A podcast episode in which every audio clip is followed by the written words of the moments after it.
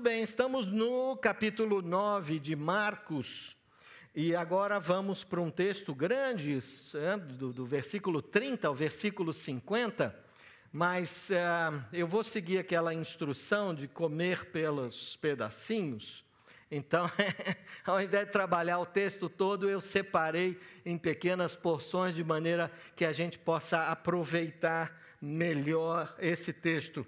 E fiquei pensando sobre um título e, enfim, com tudo que eu eh, tirei do texto, eu penso que valores do reino é uma boa chamada para esse pedaço do Evangelho de Marcos que nós vamos estudar hoje. Ah, como vocês sabem, grande parte dos ensinamentos de Jesus foram dados em, em ministério público. Né? Enquanto ele estava cercado, ele ia ali ensinando, ele, enquanto caminhava, enquanto curava, ah, enquanto acolhia as pessoas, sempre muito cercado né, de multidões. Os, os textos dos evangelhos falam sobre isso ah, muitas vezes. Né? Mas, especial nesse trecho de Marcos, a gente se depara com o que a gente poderia chamar de uma aula particular. Né? É, agora ele seleciona o grupo, que é o grupo dos doze, né, que anda mais perto dele, e diz assim: peraí, não quero que mais ninguém participe disso, eu preciso falar diretamente com vocês. E, e, e então nos deparamos com, com esse grupo restrito, em que Jesus pede para não ter mais plateia. É, então a gente vê que nesse texto, é, de propósito, Jesus faz um caminho, evita né, encontrar com muita gente, para que ele possa ter esse tempo sozinho com os discípulos e trabalhar aquilo que ele quer trabalhar. Mas antes de começar esse, esse tempo de, de, de, de aula específica, ali na caminhada mesmo, Jesus já faz a predição da sua morte, e eu estou dizendo que ele está fazendo isso novamente. Então, acompanhem comigo a leitura dos versículos 30 a 32. Ao deixarem aquela região, viajaram pela Galileia. Jesus não queria que ninguém soubesse que ele estava lá, pois queria ensinar aos seus discípulos. Ele lhes dizia: O filho do homem será traído e entregue em mãos humanas será morto, mas três dias depois ressuscitará. Eles, porém, não entendiam essas coisas e tinham medo de lhe perguntar. Lembram, Jesus está caminhando na direção do sul, ele está indo para Jerusalém. Uh, ele, ele, tenta escapar um pouco daquela uh, né, multidão que o tempo todo o cercava, para poder se dedicar a um tempo só com os discípulos. Ao longo dessa caminhada, ele fala três vezes sobre a sua morte e ressurreição. Essa agora é a segunda vez, portanto, ele já tinha falado uma vez, essa agora é, é a segunda vez, e ele vai falar novamente daqui a pouco. Ele, ele ressalta nessa predição que ele vai ser traído e vai ser entregue em mãos humanas. Isso é negócio difícil para os uh, discípulos. Eles não, não compreendem muito bem e provavelmente é, é, não gostam muito daquilo que eles ouvem. Se a gente for bem prático e, e, e pensar bem, ao dizer isso, de certa forma, ele estava abrindo mão da sua autoridade divina. Como assim? Vai ser traído, vai ser entregue, vai ser morto? Assim? Mas esse cara não é o rei, ele não é o Messias. Como assim? Então imagina a cabeça deles, o que está se passando em função da falta de compreensão sobre eh, o ministério de Jesus. Jesus sabe o que o aguarda em Jerusalém. Ele tem claro isso. E ele não muda caminho, ele está indo naquela direção. Mas os discípulos, gente, vamos entender, eles vacilam no meio dessa caminhada, eles vacilam. Eles têm algumas dúvidas, eles têm questões, eles não estão muito confortáveis com relação a isso. Então a gente percebe que uma certa uma perplexidade toma conta deles quando eles ouvem Jesus dizer novamente que vai ser entregue nas mãos dos homens. E até porque, vamos imaginar, eh, pela, pela prática dele de vida, enfim, a experiência, eles estão imaginando o quê? Bom, peraí, quem tem poder tem o comando. Né? Quem está por cima normalmente subjuga os demais. E aqui Jesus está dizendo: Eu sou o rei, eu sou o Messias, mas eu vou ser entregue, eles vão fazer comigo o que quiserem. Então imagina na cabeça deles o que está acontecendo quando uh, eles ouvem isso. Mas não podemos perder de vista que ser entregue nas mãos de Deus, nas mãos dos homens, é a vontade de Deus. Está dentro do plano soberano de Deus. É, talvez naquele momento fosse pouco compreensível, mas hoje nós podemos dar graças por isso. Porque não fosse assim, nós não teríamos o que celebrar nessa manhã. Nós não teríamos esperança sobre vida eterna, nós não teríamos vida nova, nós não teríamos o que testemunhar. É porque Jesus decidiu cumprir o plano de Deus que podemos nos juntar aqui e cultuá-lo né, e dar graças por isso. Ah, acho que fiquei pensando aqui, né, imaginando a situação ali. Então, os discípulos ouvindo isso na caminhada, cada um com a sua experiência, é, talvez passasse pela cabeça deles que Peraí, Jesus ainda vai mudar esse plano. Ele ainda vai dar um cavalo de pau nessa história aqui, vai mudar tudo. E a gente, quando chegar em Jerusalém, ah, amigo, quando chegar em Jerusalém é o seguinte: aí o homem vai fazer valer o poder que ele tem. A gente está vendo o que ele tem feito aqui. Então, quando ele chegar em Jerusalém, aqueles caras lá que se preparem, porque olha, vai ter pouco romano para enfrentá-lo. Mas é, eu, eu, eu, ressalto aqui um comentário que eu li, é, um comentário a respeito do Evangelho de Marcos, feito pelo reverendo Hernandes Dias Lopes, que muitos de vocês conhecem, e ele faz a seguinte é, colocação: Jesus não morreu como um mártir, ele se entregou. E a cruz não foi uma surpresa, antes foi uma agenda. Havia um plano, então aquilo não é um negócio, ai, deu errado, deu ruim. Gente, não, é, não, ele foi preso, vocês não imaginam. Vão crucificá-lo. Deu ruim. Não, não é que deu ruim, estava no plano, fazia parte. E, e, e Jesus realmente se entrega, se deixa levar, de maneira que naquela hora ele não pensa nele, mas ele pensa em mim, ele pensa em você. E a partir daqui eu começo a separar o texto de maneira que eu selecionei nesses versículos quatro grandes lições. E eu queria começar com essa primeira lição entre os versículos 33 e 37. Imagina a cena, Jesus agora, eles vão chegar numa casa em Cafarnaum, eh, provavelmente todo mundo tomou banho, comeu alguma coisa, né? Tá todo mundo descansado agora da caminhada e Jesus diz: "Opa, galerinha, Senta aqui, senta aqui, vamos, vamos ter uma conversa aqui. Preciso passar umas coisas para vocês. Né? E aí os caras estão sentados. Veja o que diz o texto. Depois de chegarem a Cafarnaum e se acomodaram numa casa, Jesus perguntou a seus discípulos: Sobre o que vocês discutiam no caminho? E eles não responderam, pois tinham discutido sobre qual deles era o maior. Jesus se sentou, chamou os doze e disse: Olha só. Quem quiser ser o primeiro, que se torne o último e seja servo de todos. Então colocou uma criança no meio deles, tomou-a nos braços e disse: Quem recebe uma criança pequena, como esta em meu nome, recebe a mim. E quem me recebe não recebe apenas a mim, mas também ao Pai que me enviou. Jesus aproveita agora que eles deram essa parada, né? Vinham caminhando, poeira, sol, calor, é toda a dificuldade lá da caminhada. E, e, agora eles estão sem o barulho da multidão, né, que normalmente está à volta deles, e ele aproveita isso para fazer um ensino mais específico. É, é claro, fico imaginando aqui, é claro que Jesus sabe do que, que eles falavam no caminho. Vocês acham que não? Não, primeiro que Jesus sabe tudo, né? Então, não dá aquela ideia de que, ai, eu fiz isso, mas eu não vou contar, porque senão Jesus vai ficar chateado comigo. Amigo, esquece. Amiga, sinto muito te dizer, mas ele já sabe. Ele sabe tudo. Ele sabe tudo que vai no meu coração. É, diz que antes da palavra chegar na minha boca, Deus já sabe. Cara, não dá para esconder nada.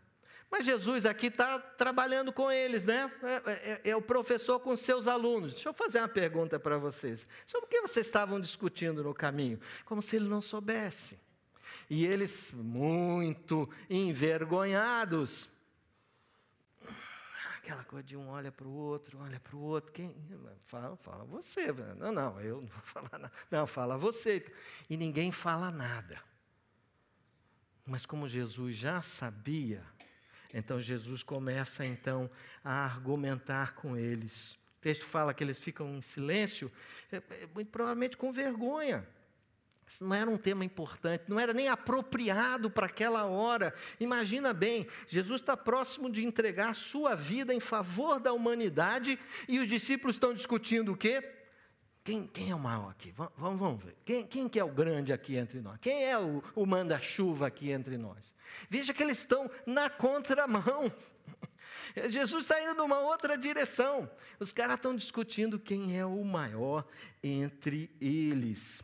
Mas é, eu acho que eles estavam pensando no reino de Jesus em termos de um reino terreno, né? Usando aqui as informações e as experiências dessa vida, e eles estavam olhando para eles mesmos e pensando uh, neles como ministros de Estado. A hora que esse cara assumir o controle aqui, você, o quê? Economia para você? Não. Esporte para você? Não. Você quer o quê? É, saúde? Cada um vai cuidar do quê? Estavam se vendo ali né, como os ministros. Ele vai ser o chefe, cara. A hora que ele tomar o poder, pô, nós estamos bonito. Mas quem vai ser o maior? Qual, qual, o ministério vai ser mais importante aqui entre nós. Então, eles estavam discutindo isso, e, e, e eles começam, então, no meio dessa uh, discussão, até pensando talvez, como já é a segunda vez que eles ouvem Jesus falar sobre o assunto, embora eles não desejassem que isso acontecesse naturalmente, porque eles queriam é que Jesus tomasse o poder efetivamente. Vamos mandar esses romanos para casa e agora ele vai liderar. Agora Israel vai ficar bonito. É isso que eles desejam, mas já é a segunda vez que o mestre fala sobre isso. Gente, está parecendo que é verdade, isso vai acontecer mesmo. Não é a primeira vez que ele fala sobre isso. Então, eles começam a imaginar. Aqui, é loucubração minha, não está no texto, né? Mas, tá bom, e, e, e, quando o mestre não estiver mais aqui, como é que vai ser? Quem, quem é que vai liderar? Vai morrer a igreja? Acabou? Então esse projeto para aqui, quando ele morrer? Como é que nós vamos nos organizar? Quem, quem vai ser o chefe? Quem vai ser o líder? Quem vai estar à frente disso? Então, num certo sentido, até estavam é, pensando uh, de maneira positiva uh, essa questão, mas é, eles estão com o valor errado, com a visão trocada. Eles estão pensando ainda que quem tem poder é servido pelos demais. Quem tem poder é servido pelos demais. Mas aqui Jesus está falando do reino, do reino de Deus. E no reino de Deus a lógica é outra. Você tem que sair da caixinha e pensar diferente. É, não, não é confortável, posso te dizer, não é confortável. Porque todos nós almejamos essa posição de poder. Não, se eu não for presidente, não me interessa. Eu quero ser o diretor, eu quero ser o líder, eu quero estar à frente do projeto, eu quero comandar. O meu negócio é estar na liderança. E, e, e eu quero um monte de gente me servindo. É, nós somos meio que preparados para isso, é assim a nossa cultura. Mas no reino de Deus não é assim. Quem quiser ser o primeiro, que se torne o último e seja servo de todos, foram as palavras de Jesus. Uau, que banho de água fria na cabeça daqueles caras, eles não estavam esperando por isso. Como assim, Senhor? O que, que o Senhor está falando para a gente? E Jesus eh, deixa claro que a essência da grandeza estava em fazer ações de serviço aos outros e, e, mesmo que os outros sejam pessoas consideradas insignificantes na sociedade. Veja que não, não é muito difícil eu querer fazer alguma coisa bacana para alguém que eu gosto muito, ou para alguém que é importante, para alguém que tem uma boa posição, porque, num certo sentido, vai até um conceitozinho de fazer uma média, de ficar bem na fita com aquela pessoa. Mas quando é o alguém cuja própria sociedade já trata como com pouca importância, parece que o nosso esforço diminui significativamente. Pensa comigo se não é assim. Me pedirem para fazer alguma coisa para o chefe, eu, na hora, deixa comigo. Opa, está na mão. Mas me pediram para fazer alguma coisa para aquele funcionáriozinho simplesinho, lá daquela áreazinha, sem importância, sem. Ai, já me dá uma canseira, já é tão difícil me preocupar com aquela pessoa. Gente, é sobre isso que Jesus está falando. E aí ele pega uma criança, traz para o meio deles e, e, e, e põe no colo. E, o que é que ele diz? Quem recebe uma criança pequena como esta em meu nome e recebe, recebe a mim. E quem me recebe não recebe apenas a mim, mas também ao Pai que me enviou. Portanto, essa é a primeira lição que eu vejo aqui Jesus dando para os discípulos nesse, nesse tempo de, de encontro particular com eles. Quem é importante? Você quer ser importante no reino? Então sirva. Então sirva. Faça. Faça, porque aqui ele usa a criança, talvez fosse o exemplo mais próximo, naquela cultura e naquele tempo, as crianças tinham pouca importância. Não havia estatuto da criança, como você sabe, né? não estava disponível ainda, e as crianças passavam a ganhar importância quando elas chegavam numa idade que elas iam estudar, que elas iam começar a ser preparadas. Aí elas, a sociedade começava a reconhecê-las. Até então, elas não tinham qualquer importância. Essa coisa vamos ouvir o que as crianças pensam, pergunta o que as crianças querem. Amigo, não existia isso. As crianças tinham pouca importância na sociedade de então, naquela época, naquela cultura, né, particularmente. Então, Jesus usa isso como exemplo, mas ele não está se referindo apenas às crianças, ele está falando de qualquer pessoa com pouca importância na sociedade. E ele diz assim: quando você faz a elas, você faz a mim. E quando você faz pensando em mim, você está fazendo para o Pai que me enviou.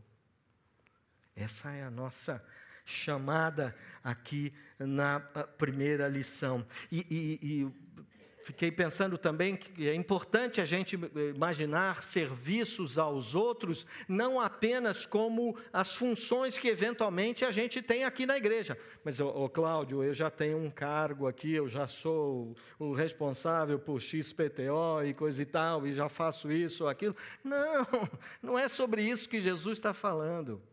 O que Jesus está falando é: tem gente com alguma necessidade perto de você? Não, não importa se ele é alguém da alta sociedade, do governo, que está na mídia, o que for, ou se é um simples funcionário, não importa.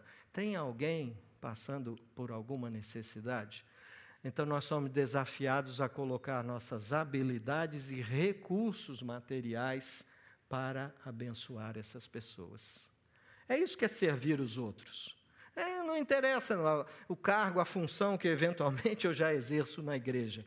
Não é disso que Jesus está falando. É serviço efetivamente. Então, essa é a primeira lição. Mas a conversa continua, não acabou aí não. E, e agora, nos versículos 38 a 40, nós vamos ver que no reino de Deus não há lugar para intolerância exclusivista. Olha o que acontece. Muito provavelmente o assunto estava meio pesado, né? A conversa estava, Jesus estava pegando firme com eles, não estava de brincadeira, não. Então João sai com uma assim: Ah, Jesus, lembrei do negócio aqui, para, pera, um pouquinho aqui, deixa eu te contar um negócio que aconteceu. É, provavelmente para mudar de assunto, né? Estava difícil aquela conversa lá. E aí João diz a Jesus assim: Mestre, sabe o que aconteceu? Nós vimos alguém usar o seu nome para expulsar demônios. Veja, não tem nada a ver com outro assunto. Tinha nada a ver com isso. Muito provavelmente então, ele estava querendo distrair né, a conversa. ah, nós vimos alguém usar seu nome para expulsar demônios e nós o proibimos, pois ele não era do nosso grupo. Jesus responde imediatamente: não o proíbam. Ninguém que faça milagres em meu nome falará mal de mim a seguir. Quem não é contra nós é a favor de nós. Jesus, João pediu a palavra para o professor, achando que, pô, vou contar uma legal aqui que nós fizemos, e ele né, vai dar aquela elogiada, até, vou ficar bonito aqui diante dos meus colegas aqui, né? Deixa eu te contar uma coisa que nós fizemos. Olha só, nós nos deparamos com um cara, pô, no teu nome, mas não faz parte da nossa turma, ele não é da nossa galera, ele não está matriculado aqui na escola bíblica, não, não frequenta nenhum dos nossos pequenos grupos, nem membro da CB Moema, esse cara é, pô. Que isso? Mas estava expulsando no teu nome. Então a gente proibiu esse cara, mandou ele parar com isso. E Jesus diz: Ei, vocês estão malucos? Ei, que bobagem. Não importa que ele não é do nosso grupo, não importa que ele não faz parte da nossa membresia, não importa que ele não frequenta o nosso, uh, nossa escola bíblica. Porque quem não é contra nós é a favor de nós. Jesus, eh, João pensa que qualquer pessoa fora do grupo deles não deveria ter autorização para falar em nome de Jesus. E aí Jesus, de leve, né, dá esse toquezinho dizendo: Ei, tem mais coisa além do grupo de vocês. Está acontecendo muita coisa além do grupo de vocês.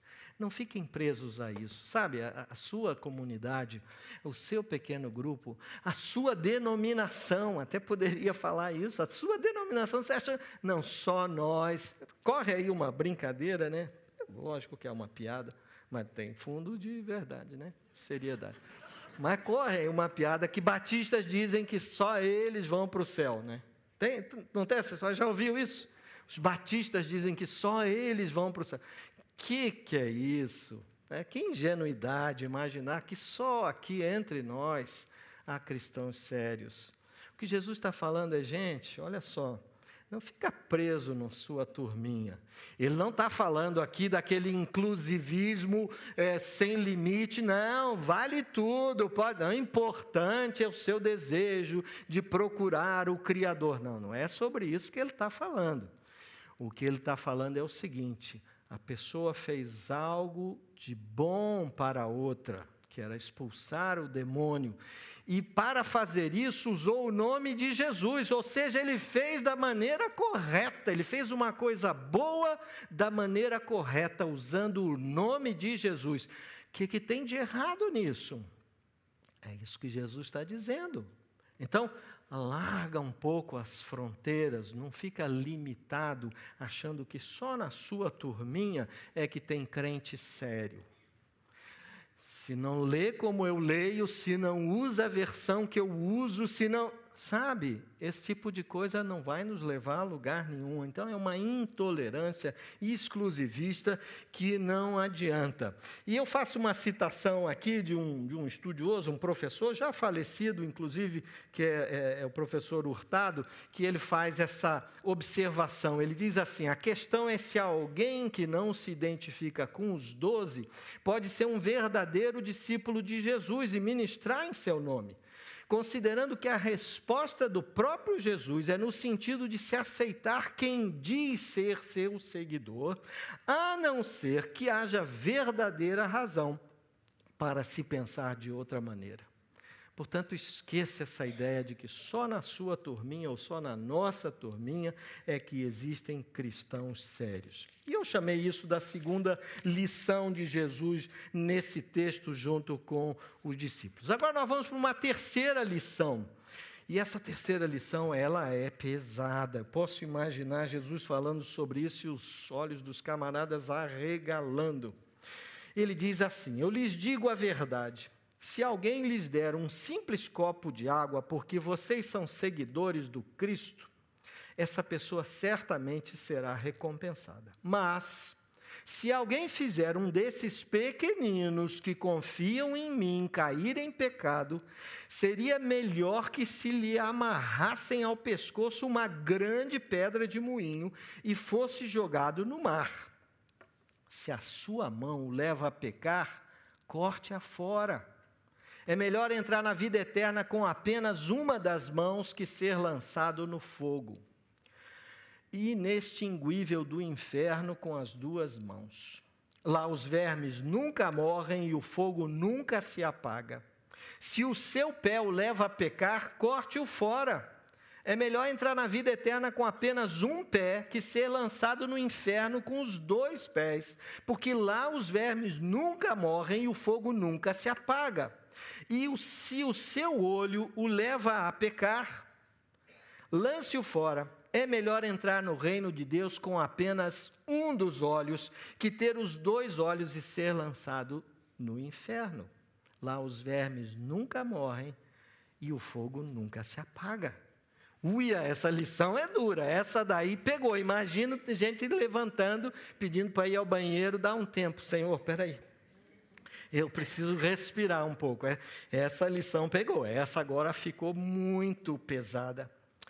É, é, eu, eu, eu, vejo, tiro daqui, que nessa terceira lição, Jesus está enfatizando, primeiro, que até um pequeno ato, veja que ele, ele começa mencionando ali o copo de água, né? Que coisa mais simples que poderia haver. Aliás, tem uma discussão aí na cidade se os restaurantes deveriam ou não dar água de graça né, para os clientes. Houve uma lei, depois a lei caiu, agora voltou a discutir o assunto, né? Porque é, é, é, o mínimo do serviço que a gente considera para uma outra pessoa oferecer um copo d'água. Né? O cara passa na rua e chega, oh, quer um copo d'água? Isso é o mínimo de serviço. E Jesus fala que é, esse ato de serviço feito para uma outra pessoa não seria desconsiderado por Deus. Deus não, de, não, não deixaria de ver isso, de, de considerar isso.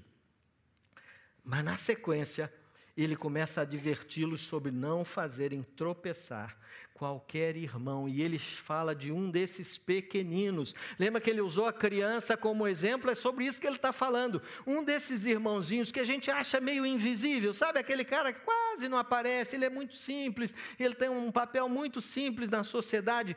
E Deus tá, eh, Jesus está falando assim: olha, se pegar um desses caras e fizer tropeçar, em vez disso, seria melhor que se amarrasse uma pedra no pescoço desse cara. Ele não está falando de pedrinha, não. Né? Essa pedra do moinho precisava de um animal para puxá-la, para você ter uma ideia do tamanho dessa pedra. Né?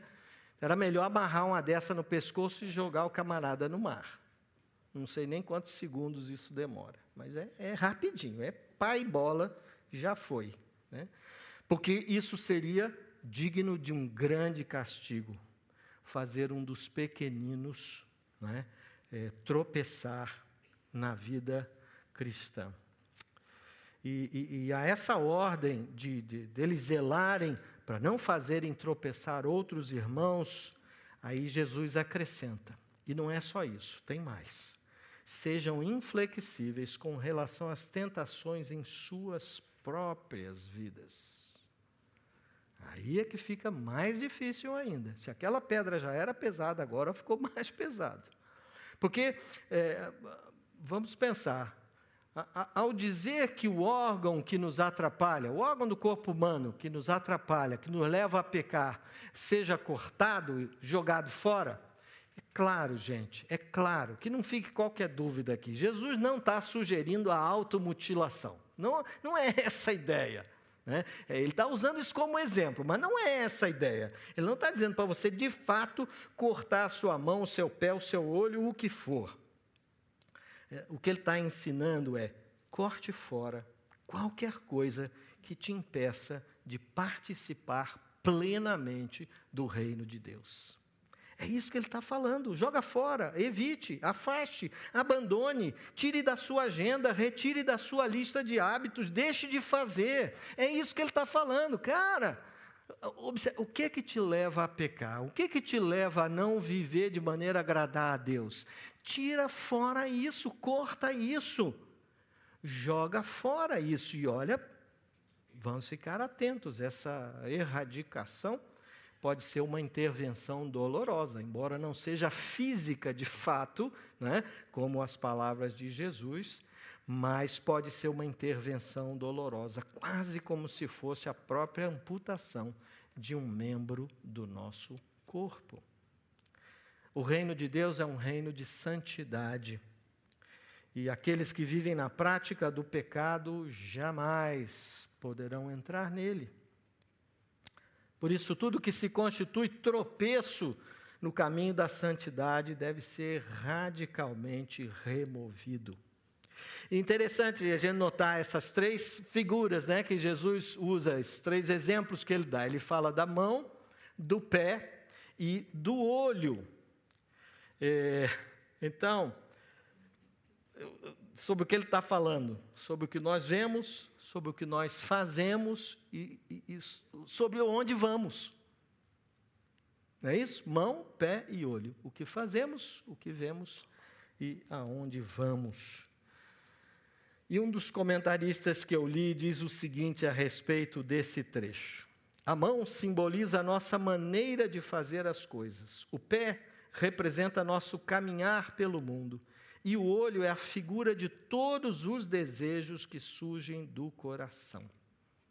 Então, dessa maneira, Jesus praticamente cobre tudo, né? Cobre tudo. O que fazemos, o que vemos, aonde vamos. Alguma dessas coisas me atrapalha, me tira da comunhão, eh, me, me, me atrapalha na relação íntima com Deus. Eu devo jogar isso fora o reino de Deus exige renúncias. E agora, no final do texto, ali, nos últimos versículos, vemos eh, Jesus falando sobre o fogo que nunca se apaga e os vermes que nunca morrem. É uma expressão pesada. Na verdade, essa expressão é retirada lá do profeta Isaías, capítulo 66, já fala sobre isso. Né? E aqui, então, uh, é, é, mencionado, e tem a ver também com o chamado Vale de Rinom. Era uma região situada próxima da cidade de Jerusalém, passou por alguns eventos, mas o mais importante aqui para a gente saber é que foi transformado no lixão da cidade. Essa região foi transformada no lixão da cidade. Todo o lixo da cidade era jogado naquele lugar. Portanto, havia um fogo ali que nunca se apagava. Como vocês sabem, os lixões uh, uh, usam fogo para consumir os detritos e, e reduzir né, o volume deles. E, naturalmente, como lixo, havia vermes o tempo todo ali vermes que nunca morriam. Então, pegando lá o texto de Isaías, mas também usando essa imagem, porque no pensamento judeu esse vale havia se tornado num símbolo, um símbolo do lugar do castigo eterno. E é isso que Jesus está falando. Aqueles que não observarem as lições e não consertarem aquilo que precisa ser consertado, para estabelecer uma verdadeira relação discípulo-mestre com Jesus, experimentarão um lugar onde o fogo nunca se apaga e os vermes nunca morrem. Esse lugar vai ser terrível, eu não quero estar lá. E aí nós vamos para uma quarta e última lição. É, prometo que estou terminando. Ah, e essa lição fala sobre o fogo e o sal.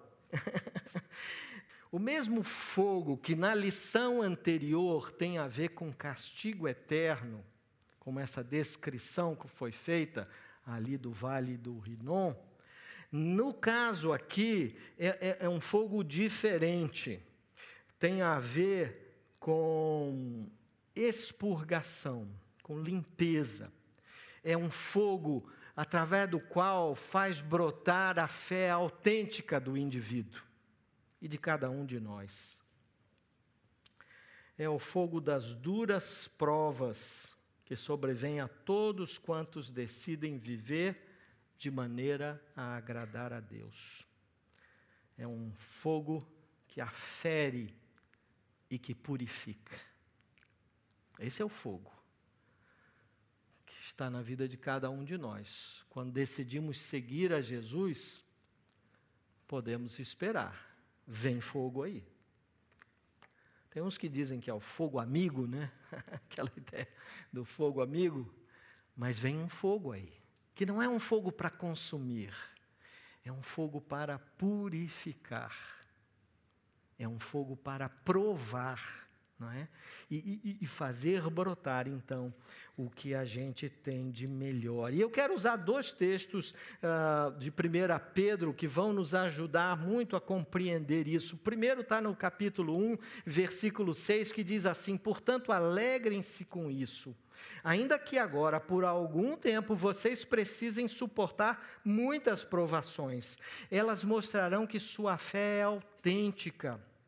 Como o fogo prova e purifica o ouro, assim sua fé está sendo experimentada. E ela é muito mais preciosa que o simples ouro. Isso resultará em louvor, glória e honra no dia em que Jesus Cristo for revelado.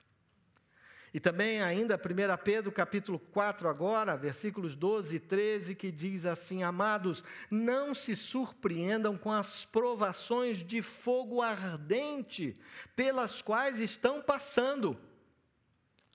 Meu irmão, você está passando por alguma prova de fogo, aquela difícil mesmo, que está ardendo, está queimando, está dura de encarar. Não se surpreendam como se algo estranho lhes estivesse acontecendo. Pelo contrário, alegrem-se muito, pois essas provações os tornam participantes dos sofrimentos de Cristo, a fim de que tenham a maravilhosa alegria de ver Sua glória quando ela for revelada. Eu sei, ninguém gosta de passar por um momento de dificuldade. Eu também não gosto. Mas não podemos perder de vista. Não se surpreendam com as provações de fogo. Somos provadas, provados pelo fogo das dificuldades, dos desafios. E essas provas nos tornam participantes dos sofrimentos de Cristo. Mas Jesus também nessa lição, além do fogo, fala sobre o sal. E, e, o sal tem duas características básicas, né? O sal ele pode preservar, assim como dar sabor também. O sal sempre foi muito importante em culturas passadas, assim como é uh, nos nossos dias. Alguém diz que seria difícil a sociedade viver sem sal. Né? Há até uma expressão né, usada sobre isso, que é ah, essa coisa é sem sal, ou fulano é sem sal, né? que é, não tem sabor, não, não, não dá para distinguir exatamente o que, que é. Mas o sal pode perder o seu sabor e ele pode se tornar insípido. Ou seja, ele pode perder a sua função, ele pode deixar de atuar como era esperado é, que ele atuasse. E é sobre isso que Jesus está falando, sobre o, o, o, sal da vida cristã e que deve fazer diferença na sociedade. Nós somos colocados aqui, nós somos alcançados pelo amor e a graça para fazer diferença. Se eu não estiver aqui, não faz nenhuma diferença. Se eu não estiver naquela empresa, se eu não estiver naquela casa, se eu não estiver naquela classe de escola, não faz a menor diferença. Então eu já me tornei insípido porque como sal eu deveria dar sabor, eu deveria fazer diferença aonde eu estou. E vou me valer de novo do reverendo Hernandes Dias Lopes, que faz um comentário interessante sobre isso. Ele diz assim: o mundo está em estado de decomposição. Sem a presença da igreja, a sociedade entraria em estado de putrefação moral. O cristão é o antisséptico do mundo. Assim como o sal derrota a corrupção que inevitavelmente ataca a carne morta, o cristão deve coibir a corrupção no mundo como sal da terra. Nós fomos chamados para isso, para fazer diferença. E essa é a lição, a quarta lição de Jesus aqui para os discípulos.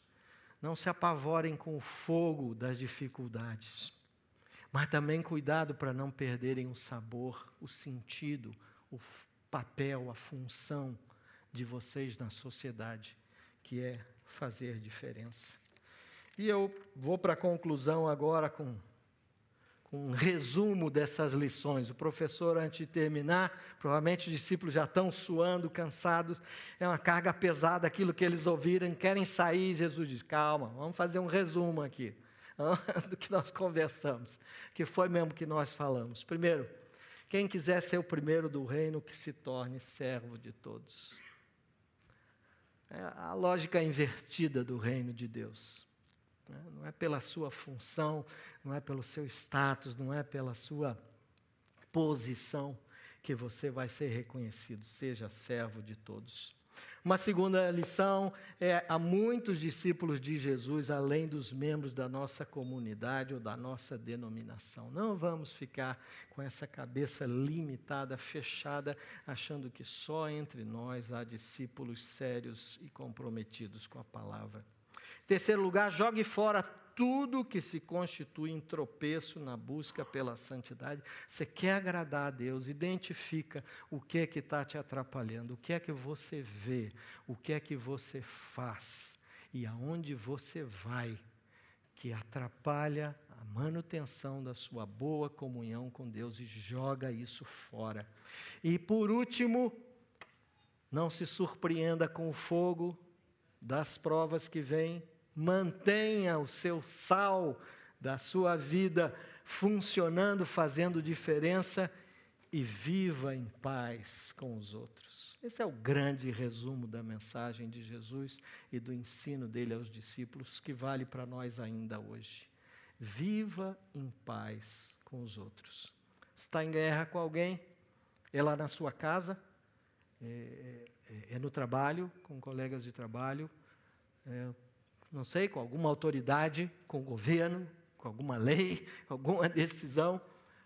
Trabalhe isso no seu coração, porque a instrução é viva em paz com os outros. Desejo que Deus nos abençoe nessa reflexão. Quero orar mais uma vez, agradecendo ao Senhor pela Sua palavra. Convido você também a fechar os seus olhos. Obrigado, Senhor, pelas instruções do texto bíblico lições preciosas e ao mesmo tempo difíceis para cada um de nós, mas eu, nessa manhã eu quero dizer ao Senhor que eu desejo segui-lo de maneira correta e verdadeira.